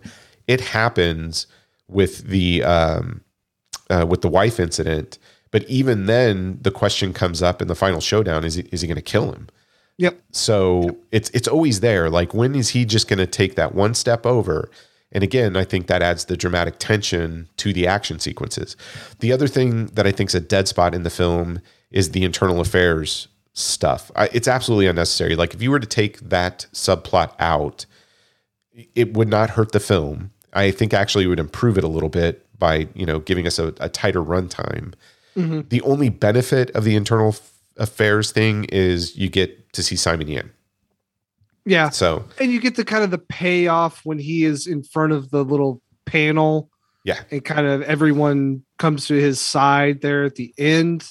I, I that's kind of a cool payoff. I, I get what you're saying though. You cut that stuff out and you make this movie 105 minutes and not 125 minutes. It's a better movie. It, it is. sure. I, I mean, I really do think so. If somebody were to come up and um, kind of go, well, look, there's about 10 or 15 minutes that you can do without, I go, well, I kind of agree with you. It'd probably make a leaner film. Does it take away from my enjoyment? No, because the thing about this movie is every 10 or 15 minutes, you get the next dramatic action sequence, and the plot is setting it up to where there's something a little bit bigger each time on the line. I mean, it starts out as Donnie Yen kind of almost avenging his mentor because he's killed in the first sequence. Then it gets down to okay, now they've kidnapped his you know wife and unborn son. It, it's like they keep upping the ante, and you're like, well, the ending and the final sequence can't be any bigger. and it's like, well, here's a school, you know, a, or public bus full of people that they're throwing grenades. at. Oh yeah, you can. I mean, they keep upping, you know, the stakes, and and it works. So Yeah. Sometimes in in these movies, I kind of like some of that fluff because you gotta give me some time between those set pieces, right? Yeah. Like I, I I can't have I can't everything can't be the raid, right? Like I can't go from one fight and immediately go into another fight and then immediately go into another set piece like that. I got I gotta breathe. I gotta let the story kind of go. So if it's a little bit fluffy, I'm okay with that. If every time we kind of go back to the action, it's like, oh, this is cool. Oh, this is awesome. Oh, this car chase is amazing. Like as long as we're hitting those beats, I'm kind of okay with it being a little bit on the like fatter side. And I'm okay, I would agree with you if that fluff serves the purpose of like character development. Yeah, I think here it does 95, maybe 90% of the time. Yeah. Yeah, Yeah. and and I, look, I, this is me trying to rewrite a film that I don't think needs to be rewritten. But I would go replace the internal affairs thing with a little bit more bonding moments with the wife and flesh the wife character out if if she's going to Yeah, be a player. and and have that have that moment have more power because at that morning in time I'm like eh, I saw her at the beginning of the movie and maybe again in the second act and meh okay yeah she's pregnant like that's that's the thing that's her characteristic she's pregnant Yeah. No, I agree with you. Um, so the question I have for you um, before, because I really want to talk about some of these action sequences, but is is this the best action film of 2021? I haven't seen a better one I, of course I haven't seen all the action films of 2021 but of everything I saw this one is by far the best one um and probably the most rewatchable one right so so I, I think if I'm it's if I'm at your house right Yeah. and I get there and you're watching this movie and it's an hour into it do I immediately sit down at your house and just watch it to the very end? Of course. You know, it's got it's one of those movies where regardless of where you are in the runtime, you're you're you're gonna sit down because you're gonna get to that church, right? Like regardless. It could be two minutes in And there's or it could be there's stuff that happens before the church where you're like, oh, yeah. if you got yeah, an hour left in this So- film, you're gonna you're gonna see a lot of like action eye candy. Yeah, exactly. So I, I- I think that's how I judge these movies is like, do I know the end and am I waiting for the end or am I just sitting down and like I'm enjoying this movie to the end? There's a difference, right? Um, I really think this one for sure is the best action film I I saw of 2021. Um, but I will yield to you because I know you saw way more than I did, but it would be tough to beat this one in my eyes. Yeah, I, I'm thinking from an execution standpoint, um, choreography, um, originality, everything of that nature. The the the other two films that I think give it a run for its money a little bit, maybe nobody from beginning of the year, because that bus sequence and even the final showdown in the warehouse is a lot of fun. Well, what was up with bus sequences this year? Yeah, I don't. I If mean, yeah, that and Shang Chi was the other one, which has a bus Yeah. sequence. Yeah. Um, and Shang Chi outside of the building, uh, on the you know the bamboo rafters and stuff, the scaffolding. Yeah. Yeah, uh, I think that's a lot of fun. But I, I still don't think that the highs in those films even come close to the highs in this film. they do some stuff with knives in this movie that I'm like, oh my gosh, like I've never seen anything like that before. Yeah, I I, I agree, and I mean we we I, we can talk about the rundown. So there's about five or six which is crazy to me. There are five or six major action sequences in this film. And I mean, honestly, you're lucky to get three good ones, I think, in an American film, Yeah. if you're lucky, right? Yeah. and and we're really talking about I think it's six total. So this this film, the first big thing that it starts with is this whole sequence that takes place in an abandoned mall. You get a bloody shootout. I mean, there there's some squib work or CGI blood. I mean, it's all over the place. Yep. You get some incredibly hard falls. I mean, the stuff that you saw in the 80s and 90s in Hong Kong films, it's on display here. Yep.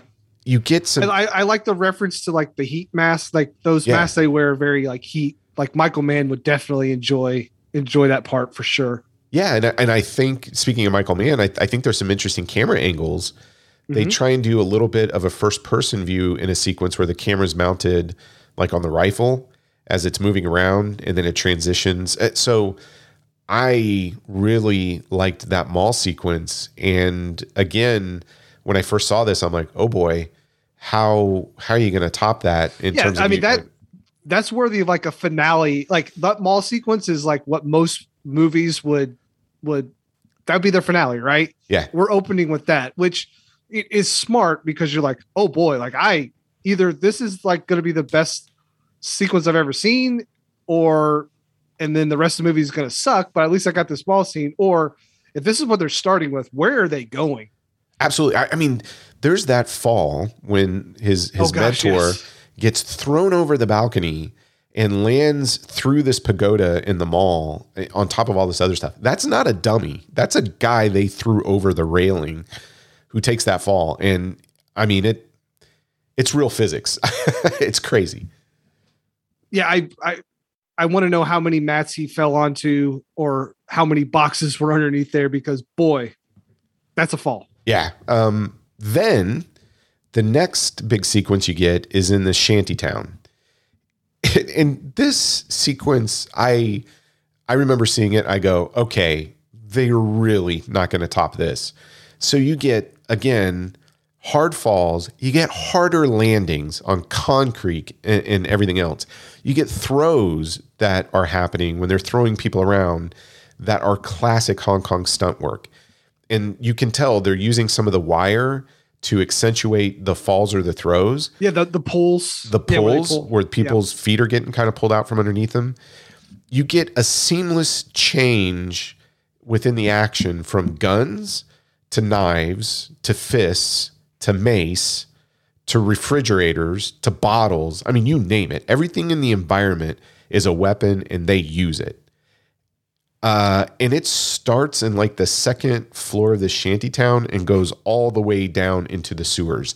yeah, That is one of the most original sequences I've seen. pretty seamlessly as well. Like it, it's very natural and and it.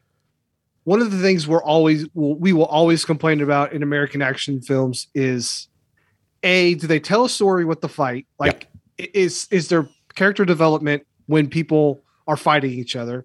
This definitely has that. And two, can I follow the action and do I know spacing and do I know where characters are when we cut from one thing to the next? Do I does it feel natural?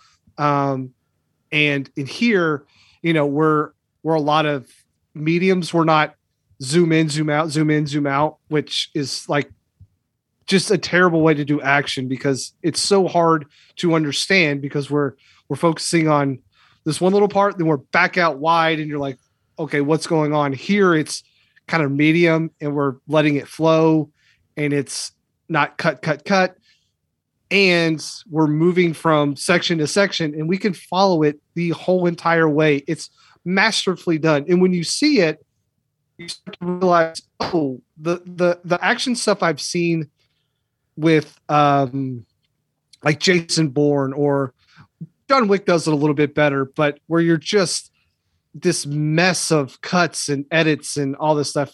When you see it done really well, you're like, oh, this is how you shoot an action scene, and this is how it's supposed to look.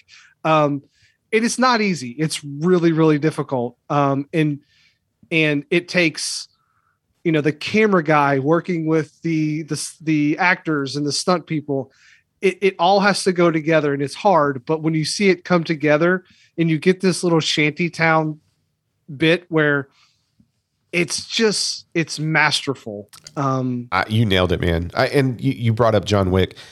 I, I mean, I'll be as bold, and I can. Hey, we can debate this all day. This is my opinion.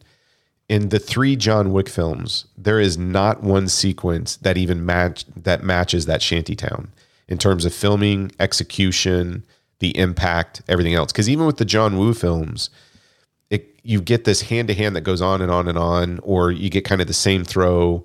You get the same. Oh, I'm gonna throw the guy this way, shoot him in the face. Go to the next guy, shoot him in the face. The great thing about this shantytown sequence is, as soon as he runs out of you know bullets, he's hitting him with his knife uh, or the butt of his gun. As soon as he can't do that, he's like macing him in the eyes, right? And then he's wrapping his bulletproof vest around his forearm, so when the guys come at him with like machetes and stuff, he's not. You know, he has protection. Yeah, the the sequences, the choreography, it's not repetitive. And to watch this play out in an environment where it goes into like a high elevation all the way down to the sewers and like you said, the framing of it's perfect. You know exactly what's happening. You're not confused. It, it it's just glorious. Like this is the golden age of Hong Kong action on display within, you know, these like 10 15 minutes of that sequence.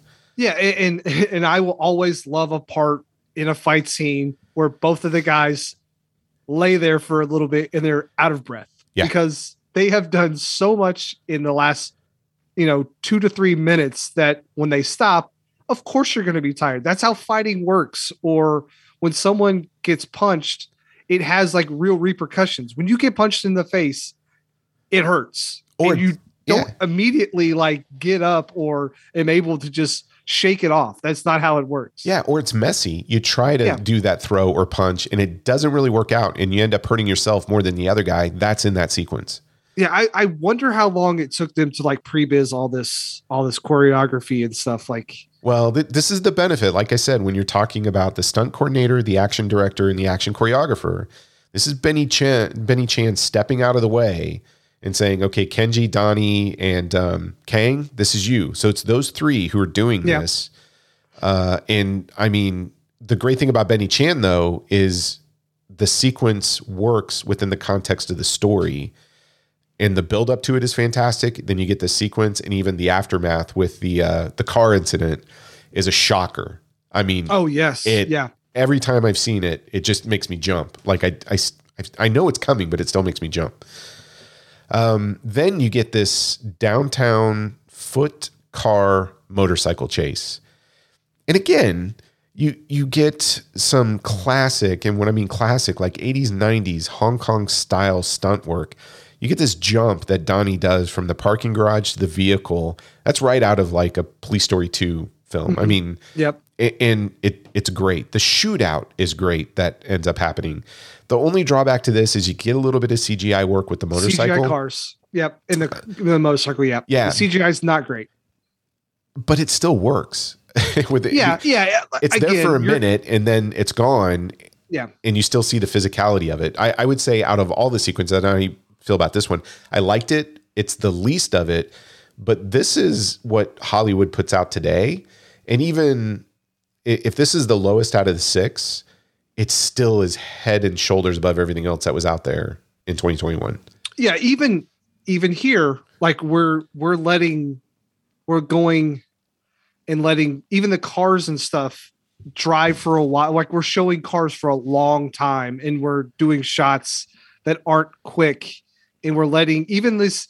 So we, the cars are essentially acting like people in this situation where there's spacing and all this stuff and it, it works just like people uh choreographing a fight the cars Yeah. and stuff it it has the same look has the same feel because we're we're treating the cars like people and it and it really works when you're not always zooming in on a freaking tire or a spoiler and zooming back out and all this stuff like it, it if you just let stuff be in camera it works i promise you it works Yeah, you're absolutely right. I mean, it, it you get to see car fu, motorcycle fu in action, and it's a lot of fun. Um, and then the next sequence you get is this office shootout with Ken Lo's hun- henchmen. And you really, it, to me, this is the sequence that solidifies that when Nicholas and Donnie meet, Nicholas is going to be a force to be reckoned with because that guy is all over the room. He's throwing the pistol up at his buddy. He's sliding under the desk. He's walking on the wall. He's taking these guys out like it's nothing, right? I mean, you watch how effortless he is moving in that room. It looks like oh, he's just making a sandwich, but he is make uh, he is tearing everybody up. And yeah, it- and, and this is like our small space fight, right? Yes. So it even there, you know, it, it's that's a cool fight, and it happens really quick. And it's like, if these guys want to, they can kill six dudes really fast. yeah, and And and you get a little bit of gun fu in there. Nicholas's gun fu is fantastic. yep, exactly, exactly. Um, and I was glad that guy was killed anyway. He, I I hated that guy. So then you get uh, the downtown shootout, which is the second to last big sequence. It's it's very heat light, obviously. Mhm. It's still effective, but now you've got hand grenades, you got shotguns, you got assault rifles, you've got the police coming from both ends. There's tons, I mean, tons of collateral damage. It's it's a film where people are just getting shot on the sidewalk. When the violence breaks out, like everybody's affected by it. yeah, I my my note that I had was this is like Benny's like heat right here. This moment is like so heat. It's the it's that shootout after the bank heist in heat. It's it's it's pretty awesome. I mean, it it they go for it for sure. Um they they use a lot of hostages and like kids are definitely like, oh, we're gonna grab this kid and use it as a shield. Nobody is like, safe, oh my man. God, okay. Yeah, that's that's crazy. Um, and even the whole payoff with the hand grenade sequence, I I didn't expect that to happen. Um, Yeah. which which was just I don't know. It, it was icing on the cake, man. Because that build up and like you said, you've got all these hostages. You got somebody who's using a little kid. Then a grenade gets you know thrown in, and and how is this going to play out? It was it was really cool. And again, I thought it was pretty original. Again, and and it's messy too, right? Donnie Yes. there's things that happen to him like when you throw a grenade and you're standing somewhat close to it you will get blown up against that wall and now you're messed up and you can't just immediately pop up and, and get going again you have to have some sort of like consequence for for being thrown against that wall by a by a grenade blast. And that you know that of course obviously that builds tension things like that but it's really good to see here. And, and the execution is is really really spectacular. Um like i said michael mann would be very proud of this sequence for sure. Oh, I agree, and, I, I like I like that you're calling it out that it's messy because don't get me wrong, I like the John Wick films, I do. What I liked, nobody um, when it came out this year, what I liked about it was it, it's a John Wick type film, but the action is more messy, especially that bus sequence, which I liked a lot, and everything in the action sequences so far, especially in the shanty town, the punches don't land right, um, the falls don't land right, and I like that aspect. It it looks slick, it looks powerful, but not every punch and every kick lands, and sometimes it goes wrong. Every grenade you throw, every time you fire the gun, that shot, I mean, something is kind of sloppy mm-hmm. about it, and that adds that extra realism to how it plays out. yeah exactly it doesn't feel choreographed if guys are just a little bit off right Oh yeah, that's a good point. It you know it's choreographed. You got the top talent in the industry in the world choreographing it. Yeah. but it doesn't feel chore like the John Wick films feel choreographed. yes they do feel very dancey for sure yep Yeah, when we talked about uh, Matrix earlier, you know, when we were reviewing that, my biggest problem with those fight sequences, I didn't feel the impact of any of the punches and kicks, and it looked like uh, Peking opera. It looked super choreographed. yeah no for sure So let's talk about that final showdown. all right let's talk about it Um, Donnie brings out his police baton, and uh, I, I don't. I just, I, man, I am giddy as a schoolgirl. How cool did he look when he's when he extended that baton I had SPL flashbacks going on. Um, I don't know what it is about Donnie Yen just getting mad and bringing that baton out. Uh, I, I, you know, you talk about uh, an audience member who gets excited in the I You were you were I clapping. lost it. Yeah, I was Yeah. clapping because that's what you're. I, I mean, he'll be known for a lot of things, but you know, at some point, somebody's going to go. Donnie Yen, action hero. He gets that police baton out in all of his films. Not a lot. I mean, I I, I think of this one in SPL, and Yeah, you go, SPL, yep. dude, stuff is going down. um, and uh, you get butterfly knives, you get a baton, you get a sledgehammer. I felt every time he got hit that with that sledgehammer. You, you get a screwdriver. A- again, everything in the environment was used as a weapon. Yeah, even the scaffolding again, like he Oh, conquered yeah. the scaffolding and the guy knocks it over. And yeah, And Donnie Uh, and those kicks. Oh my god! Nobody, nobody can kick somebody in the face more beautifully than Donnie Yen. It's just not possible. and and to be and for people who don't know, he's really kicking that guy. They kick oh each other. yeah, The- there is no. They're taking that stuff. oh man, it's beautiful. It is. it is beautiful. it is a beautiful climax to a great movie and i will show that to people who don't like you know hong kong films hong kong action films and just be like look yes hey i know you like that bathroom scene in uh mission impossible like it's really cool. Yeah it's it's kind of cool like henry cavill cocks his arms like they're guns. But watch this watch this how it's like done in this in in, in how it is supposed to look really like Yeah. it it is masterfully done and it's a scene where you walk away from it you're like that's a movie I, when i was done with this movie i'm like that's a movie like it's got everything i want I'll tell you what, and what really helps, and this I think goes back to where when we talk about performances, I mean, Donnie can do the uh, incorruptible cop in his sleep. Um, Nicholas Tse is just a great bad guy, and and that shows up. Now he drops a line in that final showdown about his fiance, where it's like, if if you didn't think he was a despicable villain, when he drops this one more piece of information before they fight down, you're like, oh, dude, that guy's got to die. I mean, and it, it's fantastic.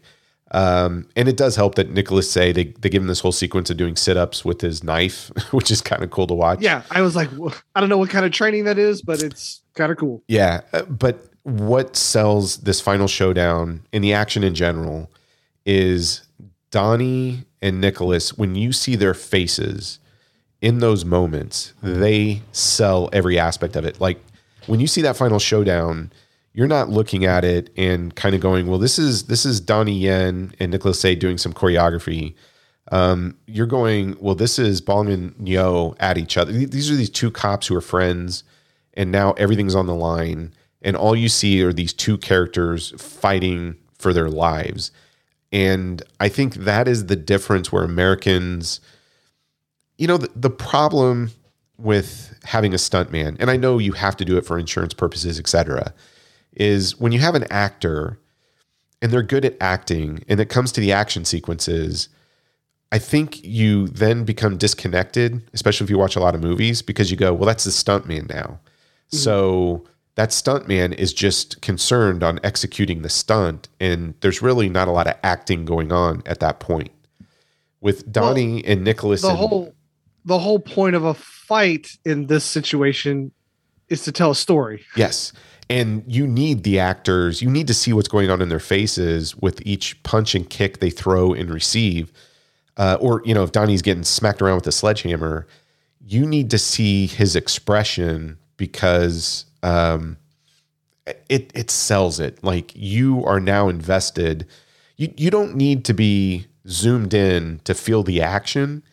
You need the actor to bring you in emotionally to feel the action. Yeah, yeah, and, and I when they first start, I got the sense that they were like neither of them really wanted to do this, but they knew only one of them is walking out of this church, Yes. right? Yeah. But there's that moment where they're like, I still kind of like you. Yes, you got me sent away to prison, but I and yes, you tried to kill my wife, but there's we still have that connection. And I'm the I'm standing in the way of the door. So I know you have to come through me, but I really don't want to do this. But if this is what's gonna what's gonna happen, let's go for it. And then he's got those butterfly knives and he's just twirling them around. You're like, okay, here we go. This is this is what we've watched an hour and 35 minutes for because this is going to be the climax and it's going to pay off and it does in spades. Yeah, it it uh, if if you're worried, especially if you see these five action sequences and go, there's no way the showdown is going to surpass what came before that. I, I would say the Shantytown is still my favorite sequence, just because of how unique, original it is. I I like I think that's my favorite just because of the way it flows. Yes, Um, and it goes from one spot to the next down into the sewers, and it's so well done that yeah, it's it's basically how to do a how to do a fight 101 in a film like hey just watch this this is how it's done Yeah. and yeah it's textbook this one is more dirty and obviously um more intimate because it's in a church and there's just two guys um it's got a sh- i would- shouldn't say well it's kind of got that shocking sort of ending to it too where Yeah. you know the guy's not going to want to go back to prison he's not going to um it's a cool so- filming sequence though, with all the red that's interplayed into it.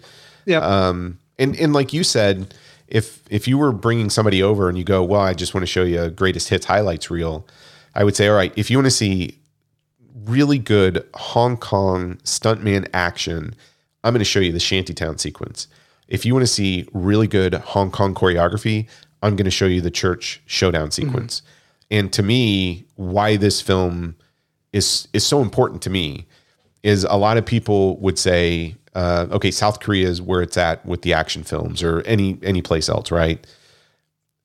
I still think Hong Kong has something in it because they still have the talent there. And if they can get it right, then you get this movie.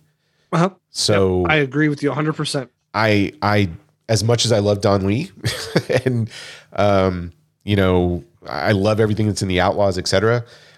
Hong Kong still has the magic if if given the license to put it on film.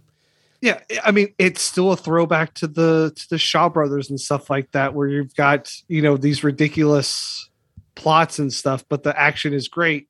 You know, now they've evolved to have better stories and stuff, but the fighting is still kind of in that vein, and that's why I like those Hong Kong films because I I grew up on that stuff, and I still kind of want to see how it's evolved, and that's where we are now, and that's always going to be my favorite. Yeah, I agree. Well, what else? I mean, I I we have gushed so much love on this thing. Were there any any other moments or any other things you wanted to talk about? Well, I usually don't talk about this stuff, but I, I do. So if you are interested in seeing this movie, go to walmart.com, buy it. It is $9.99. It is the best $10 movie you will ever buy in your entire life on Blu-ray. Trust me. It if you're curious, I think this is a good entry point because you don't really need the subtitles. The second time I watched this, I didn't have subtitles on because I already knew the story, but you know this guy's really bad this guy's really good and it, it- it's just the story's not that complex which is great and um but the but the six like you said six action scenes are going to be some of the greatest things you've ever seen action wise in a movie and there's six of them in this so uh two of them for sure and i would even say that the beginning shootout is in there too. Is It's like pantheon. It's Yeah. like pantheon stuff for real. So if you're interested in this movie, please do yourself a favor, find it. Walk into a Um, Walmart. Every Walmart that I've been to since this thing is released, they have it for 10 bucks or $14 on Blu-ray Yeah. or DVD. Yeah. Um, I, to me, I'm with you 100%. Do not sit on this thing. If if you like good cinema and if you are sort of an, an action film movie nut, if you haven't seen this movie, you're doing yourself a disservice. Yep. Yep. Um yeah, like we, we've mentioned John Wick before. Like if if those are the films that you like, this is in those veins and will probably show you some things you've never seen before. Um and don't let look, I've been there before. Don't let the subtitles scare you. Like- yeah.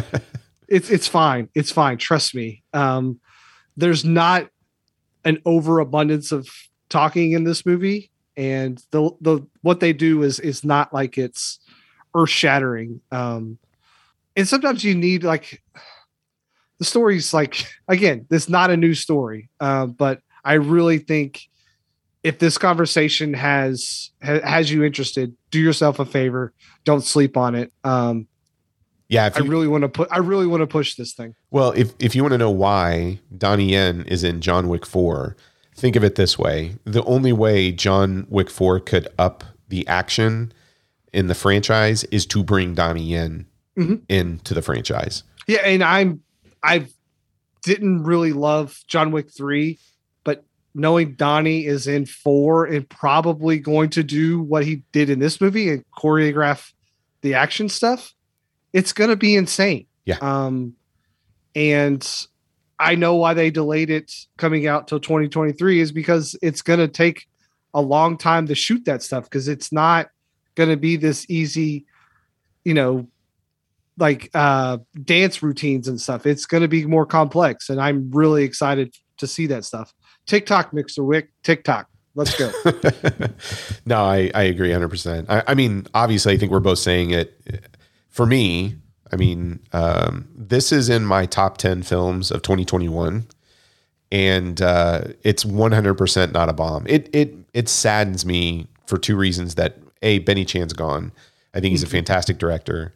And secondly, it saddens me that this thing didn't really find an audience theatrically and I don't see even enough people within the the social media circles of, of film fan communities that I follow. I don't see enough people who have stopped what they're doing and watched this thing. Like that Yeah. that depresses me. Like if if you're serious about action films, but I, I think there's a stigma about it going, oh, it's come from Hong Kong. It's going to be another kind of propaganda. It's, not. It's not really like that stuff is kind of in the background. It is, really. It's, yeah. Um, I w- I will say I, I put together my top ten of the year, and I didn't want to spoil anything or, or anything like that, so I did not uh, include this or, or rate this on Letterboxd because I was like, I don't I don't want to like spoil show your cards. and- Yeah. yeah so um yeah man it is not a bomb for sure not a bomb not even close uh yeah Well, Brad, I, you said it, man. I mean, we want to push this thing big time. So, how about we give away a copy? yes let's do that so again like we did last week we want to hear from you what your favorite 2021 film uh, that you saw and it could be that was released in 2021 or something you discovered i just want to know what the best thing you watched in 2021 was um, and we will randomly select i think i've got some more stickers here too so i will include some stickers but we will send you a copy of raging fire from 2021 And how how do they get a hold of us if they want to? Yeah. Yep. uh, not a bomb pod at gmail.com. Also, Twitter, Instagram, and Facebook. We'll put out um, that call for those uh, for those uh, films. And uh, this time next week, we will announce the winner. Yeah. But we uh, have another winner to announce tonight. Yeah, I guess we'll go ahead and announce a winner. So one of the things we wanted to do when we ended um, in 2021 is do a little bit of a giveaway. So we did the Lonely Island Boys last month. Um, boys, guys, or Lonely Guys. Island, guys, Yeah. Lonely Island guys. Okay. Uh, so one of our our favorite discoveries, I think, for both you and I last year was a recommendation from Randy, and um, we kicked off that month with Brigsby Bear. So we did the same thing. We put some posts out there and asked, "Hey, what, what was the favorite thing you saw last year?" And we got some great entries. Uh, we randomly chose one, and I think it's funny. The one we chose, I was super excited that this came up because what this person said was one of their favorite discoveries of 2021 was a film we actually reviewed, and it was my favorite discovery of 2020. So our winner is Josh, and when he wrote in, so we took the replies that we got from social media, from email, and everything else. Um, Josh replied, probably Love and Monsters and Get Out. Not sure I'd classify Get Out as a discovery, just had not seen it until this year. Discovered Love and Monsters through the podcast, though. So big shout out to Josh for that. And um, we'll be sending you an email, Josh, and we'll get your information. We're going to send you a copy of Brigsby Bear, and we'd love to hear what you think about that. Yeah. But uh, Love and Monsters was probably my favorite discovery of 2020. So, Yeah. um, yeah, man. That, that's an awesome. Well, uh, so I picked one of my favorite films of 2021 and wanted to highlight that thing. It's your turn, Brad. What are you, what are you going to tee up for us? Yeah. So next week we are going to watch the Suicide Squad, Oh boy. not the David Ayer, not the release the David Ayer cut of Suicide Squad. It's the Suicide Squad, directed by Mr. James Gunn. So I have not seen this yet. I've been waiting to see it because I knew we were doing it. Um, I also saved the other film that I'm doing this month because I just knew we were doing it. So I wanted to have, uh, you know, no sort of. I didn't want to know these films I was doing until we, we were doing it for the uh, for the podcast. So, Oh, yeah. well, okay. So the the two I picked for this month, I saw, and Yeah. I, I I wanted to talk about like two of my favorite films from last year, but the two you picked are ones you haven't seen. Yeah, I haven't seen, but I, I, they were well. One of them was a huge bomb that we basically could not not do, Right. and this one was like, I, I I'm curious on how this movie is, and it again didn't do great. Uh, so yeah, uh, the Suicide Squad. Awesome. I can't I can't wait to revisit that. I, I did see it when it came out in the theaters. My daughter is a huge Harley Quinn fan, so we there was Oh yes, that's right. Yes, there is no way we were not going to see it opening weekend. So um, I'm I'm curious about your thoughts on it too. Uh, well, man, hey that that was that's a great way to kick off 2022. yes. I'm I'm super happy that Raging Fire was our first movie. Um, looking back last year, we did The Beast, and that was like, you know, something that you and I had never seen before. We saw that we were pleasantly surprised. This one was like, oh, this is one of the best Donnie Yen films and one of the best action films I've ever seen. So, yeah, I that's why we're doing this podcast is to kind of discover these things, and um, I'm super happy about that. Yeah, we we've got a, and I just want to put this call out there. We have an ongoing list, and we get a lot of recommendations, and so we're starting to put some movies out there that we're going to review. Um, and one of the things that we're trying to do is, you know, we're going to go ahead and, and tell you what we're doing for this month. Um, that's fair, right? Give them a little planning. yeah. So my pick, we've already talked about Raging Fire. Uh, the next movie that I'm going to pick for this month is a film. It's another foreign film. It was released in its native country in 2020, but it didn't get a theatrical release here or anywhere else until May of 2021. And it's Riders of Justice. So that'll be the one that comes on after Suicide Squad. So, Brad, do you want to tell them your two picks? We've already said Suicide Squad. Yeah. And my last one is The Last Duel, which is Ridley Scott, who's one of my favorite directors. Uh, a film that literally made no money at all. Um, you know, a lot of the people who worked on it blamed a lot of things. Uh, Those damn millennials. yeah, millennials that don't, you know, do anything. But you know, we're in the middle of a still in the middle of a pandemic. Uh, I hope we're not in the middle. I hope we're at the end of it, but who knows? But anyway, um, film lost a lot of money. I am curious about it. I've I've, I've known some people who have seen it, and I know their opinion on it. Um, I like everyone involved, um, so I'm I'm really anxious to to see uh, that one at the end of the month. So So there you go. There's those are the next uh, three movies we're doing: Suicide Yep. Squad, Riders of Justice, and uh, The Last Duel. Right. yep, and we will have some guests on as well. So look for that. Um, And if if you have a film that you think needs to be pushed up on the list, please send us an email. Tell us why. Uh, we really want to hear your opinion on some classic bombs and why you think they deserve sort of a second chance and a reevaluation. And if we like your your argument or your thesis, we're going to go ahead and put that on there. So we're trying to be more flexible this year. Um, we wanted to spend January kind of talking about, well, for me, a couple of films that um, I wanted to get in front of you because I know you hadn't seen either of those. Uh, and I, I won't tip my hat to Riders of Justice, but between the two, that's the one I don't know where you're going to fall on. I, I figured with Raging Fire, knowing your background, you would love it as Yeah. much as me. This next one, no idea. So uh, I'm I can't wait for that. But I didn't know you saw you haven't seen Suicide Squad, so I'm looking forward to that one too.